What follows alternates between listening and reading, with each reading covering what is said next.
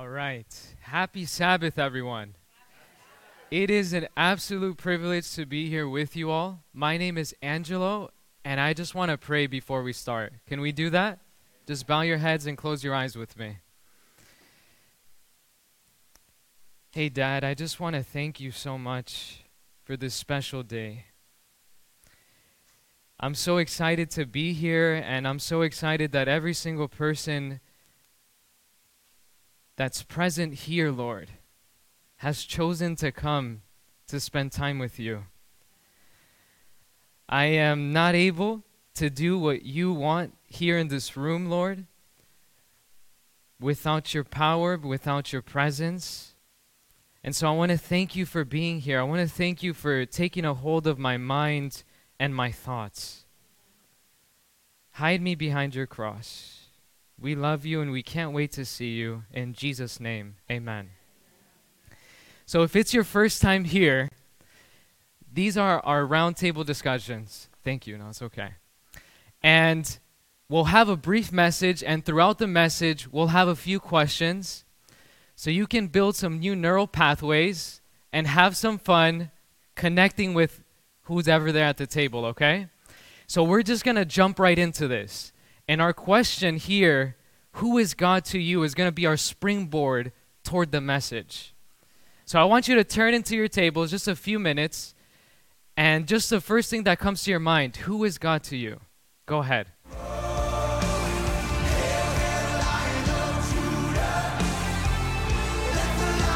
All right, time's up.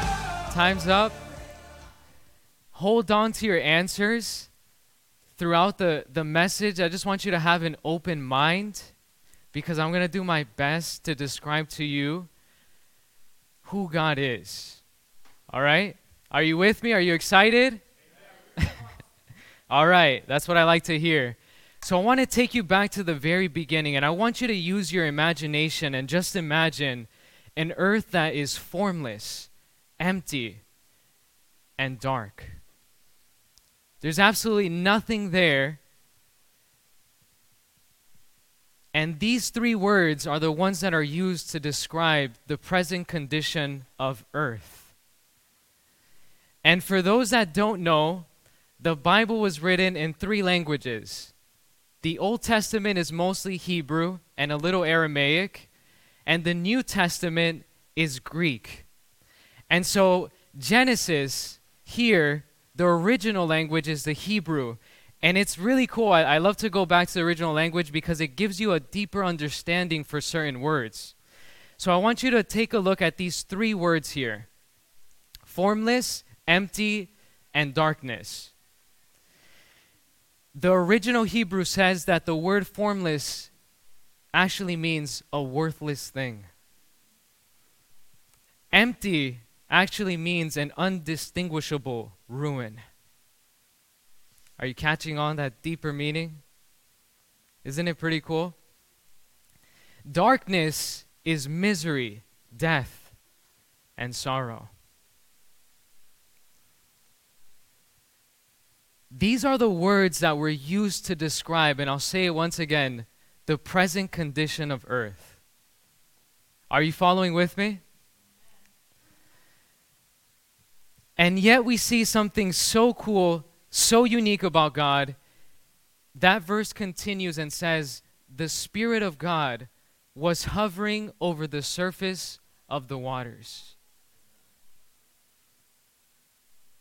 I want you to think about that for just a second. oh man, I start to get excited. Here's the next question, and you'll take a few more minutes once again why was God present in a worthless location? And I say worthless specifically because the earth was described as worthless. So take a few minutes once again and talk amongst yourself why God was present in a worthless location. Go ahead.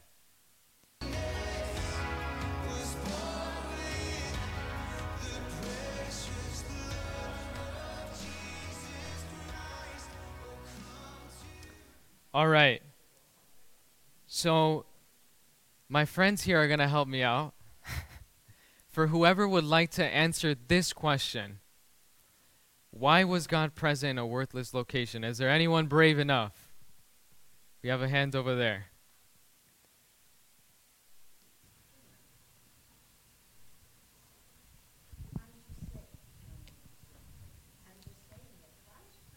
everywhere.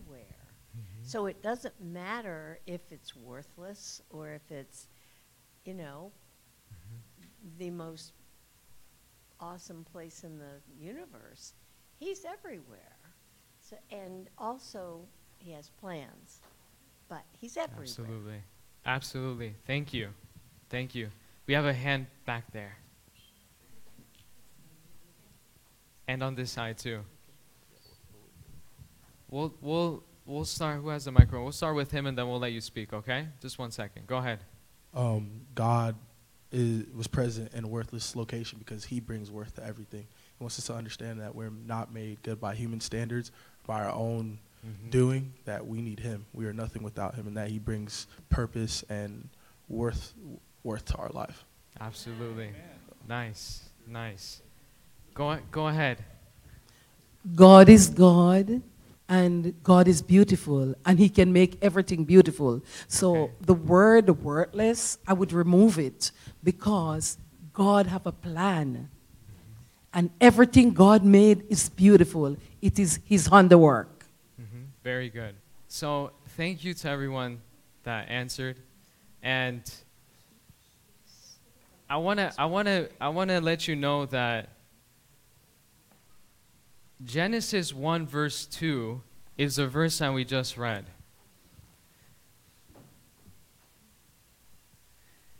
And God has not said four specific words. And we're going to expand on this so you can understand this point a little bit deeper. But ultimately, what I want us to understand is that God is absolutely everywhere, no matter what. That God brings beauty. And that no matter how hopeless the situation may seem or purposeless, God is present and He's going to turn it into something beautiful. Are you with me this morning? Amen. Amen. The Bible says in 1 John chapter 4 verse 8 one simple word to describe God. He says God is love. And for anyone that has truly experienced that, there's something that happens naturally that you can't avoid. You expose yourself to being hurt. When you truly love, you become vulnerable. And there's no way to avoid it. That individual or individuals that you have chosen to love now have the capability to hurt you. And so, God is capable of being hurt. And I, and I want you to think about that on not just a superficial level.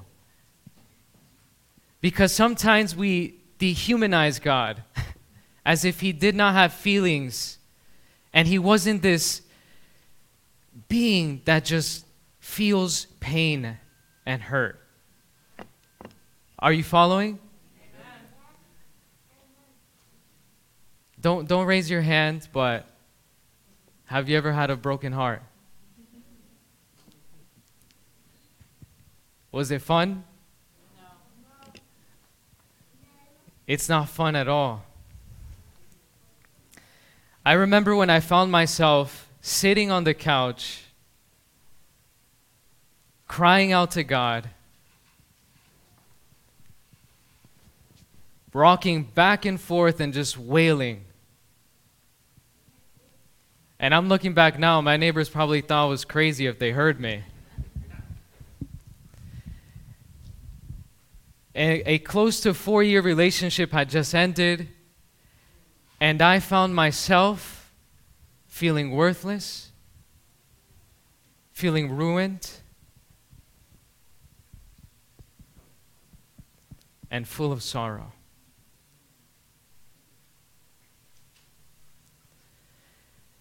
And I was asking God, can you please take away this pain?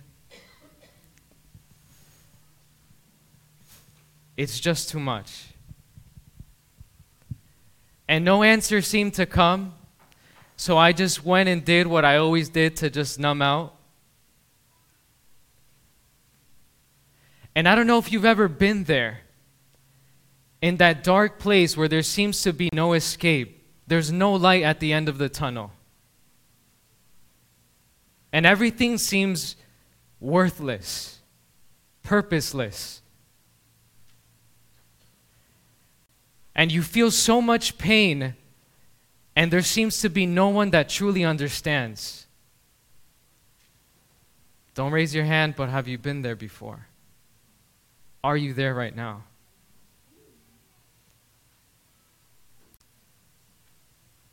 And God spoke these four words in my life.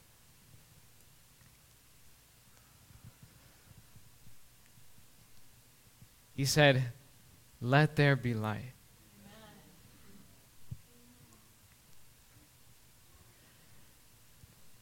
Genesis 1, verse 3 was when creation began.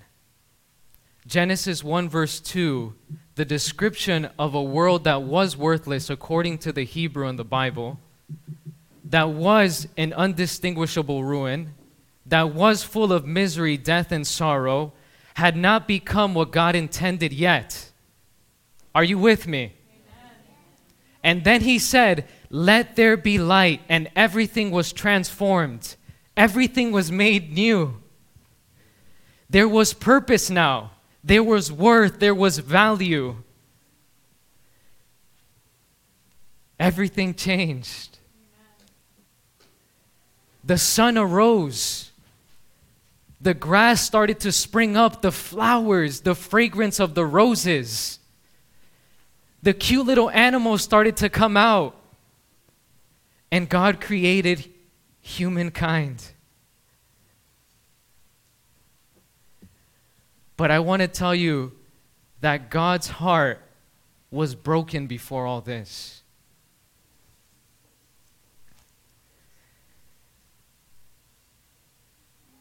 Someone had chosen to break God's heart, and yet God chose to love continuously.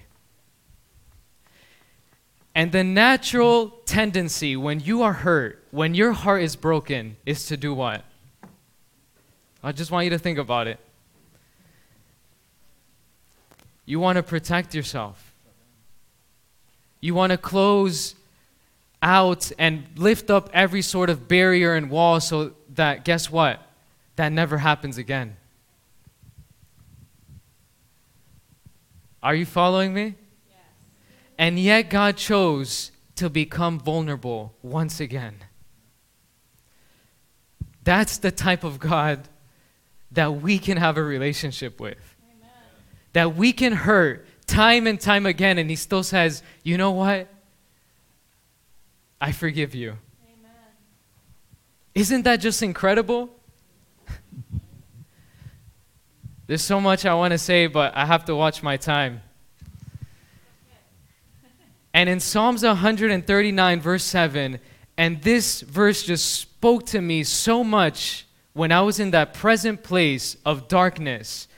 God told me, Angelo, no matter if you're in a hell like experience, I am there.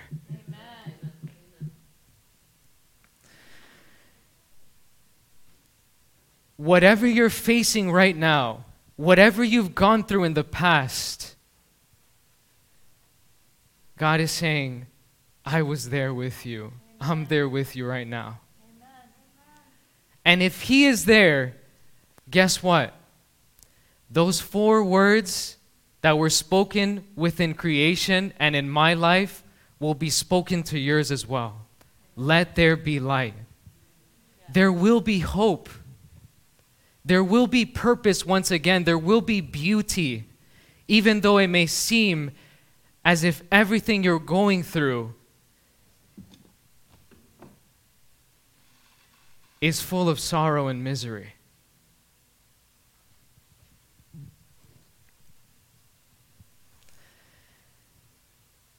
And I want to have the last question here. Where did Jesus, God Himself, feel alone, betrayed, and broken? Turn in, in, in your tables and talk about it.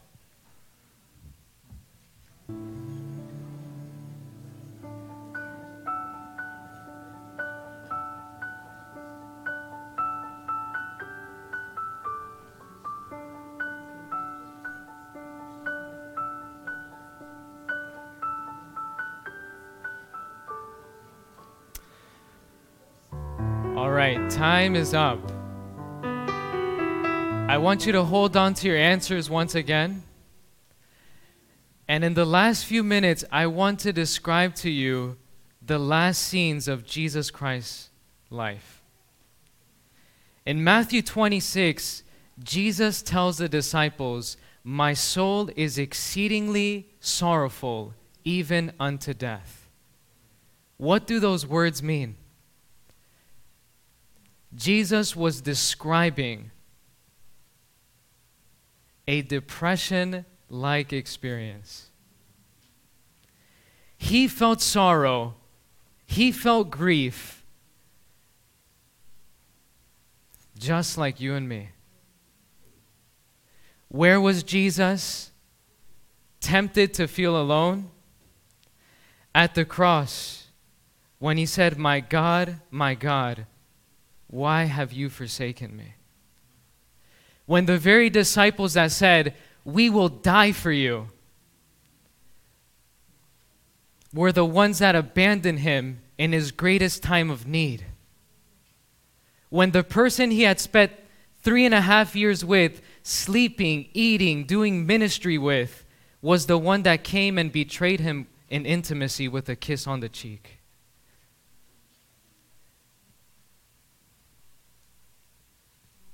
Did Jesus feel betrayed? Did Jesus feel alone? Did Jesus feel abandoned? Did he feel broken? And my question is you don't need to answer it. I just want you to think about it. Why would Jesus go through all of these experiences when he could have just showed up, taken sin on himself, and just died, and that's it? Why did he live the life that he did specifically, going through the experiences that he did? And I'll briefly describe it here unwed mother. Joseph was not his biological father, stepdad. Grew up in a dysfunctional home with half brothers, half sisters, if you want to describe it that way. Bullied at school because he was born out of wedlock, technically. As you progress throughout his life, you'll start to see that he was always the outcast because he was different. Why did Jesus go through these experiences? And it's very simple to identify with you and me. So that you wouldn't be defined by those negative experiences, but rather be defined by the Savior that went through the same ones in principle so that when you felt alone, you could think, He felt alone too. When you feel abandoned, you can think He experienced the same thing. When you feel broken, there can be hope that His victory will become yours.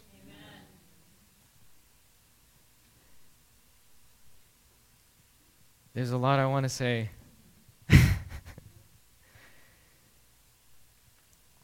but I want to leave you hungry for more. So I'm just going to say this last little piece here. You have someone that can completely understand what you have gone through, what you're going through, and what you will go through in life. Thank you.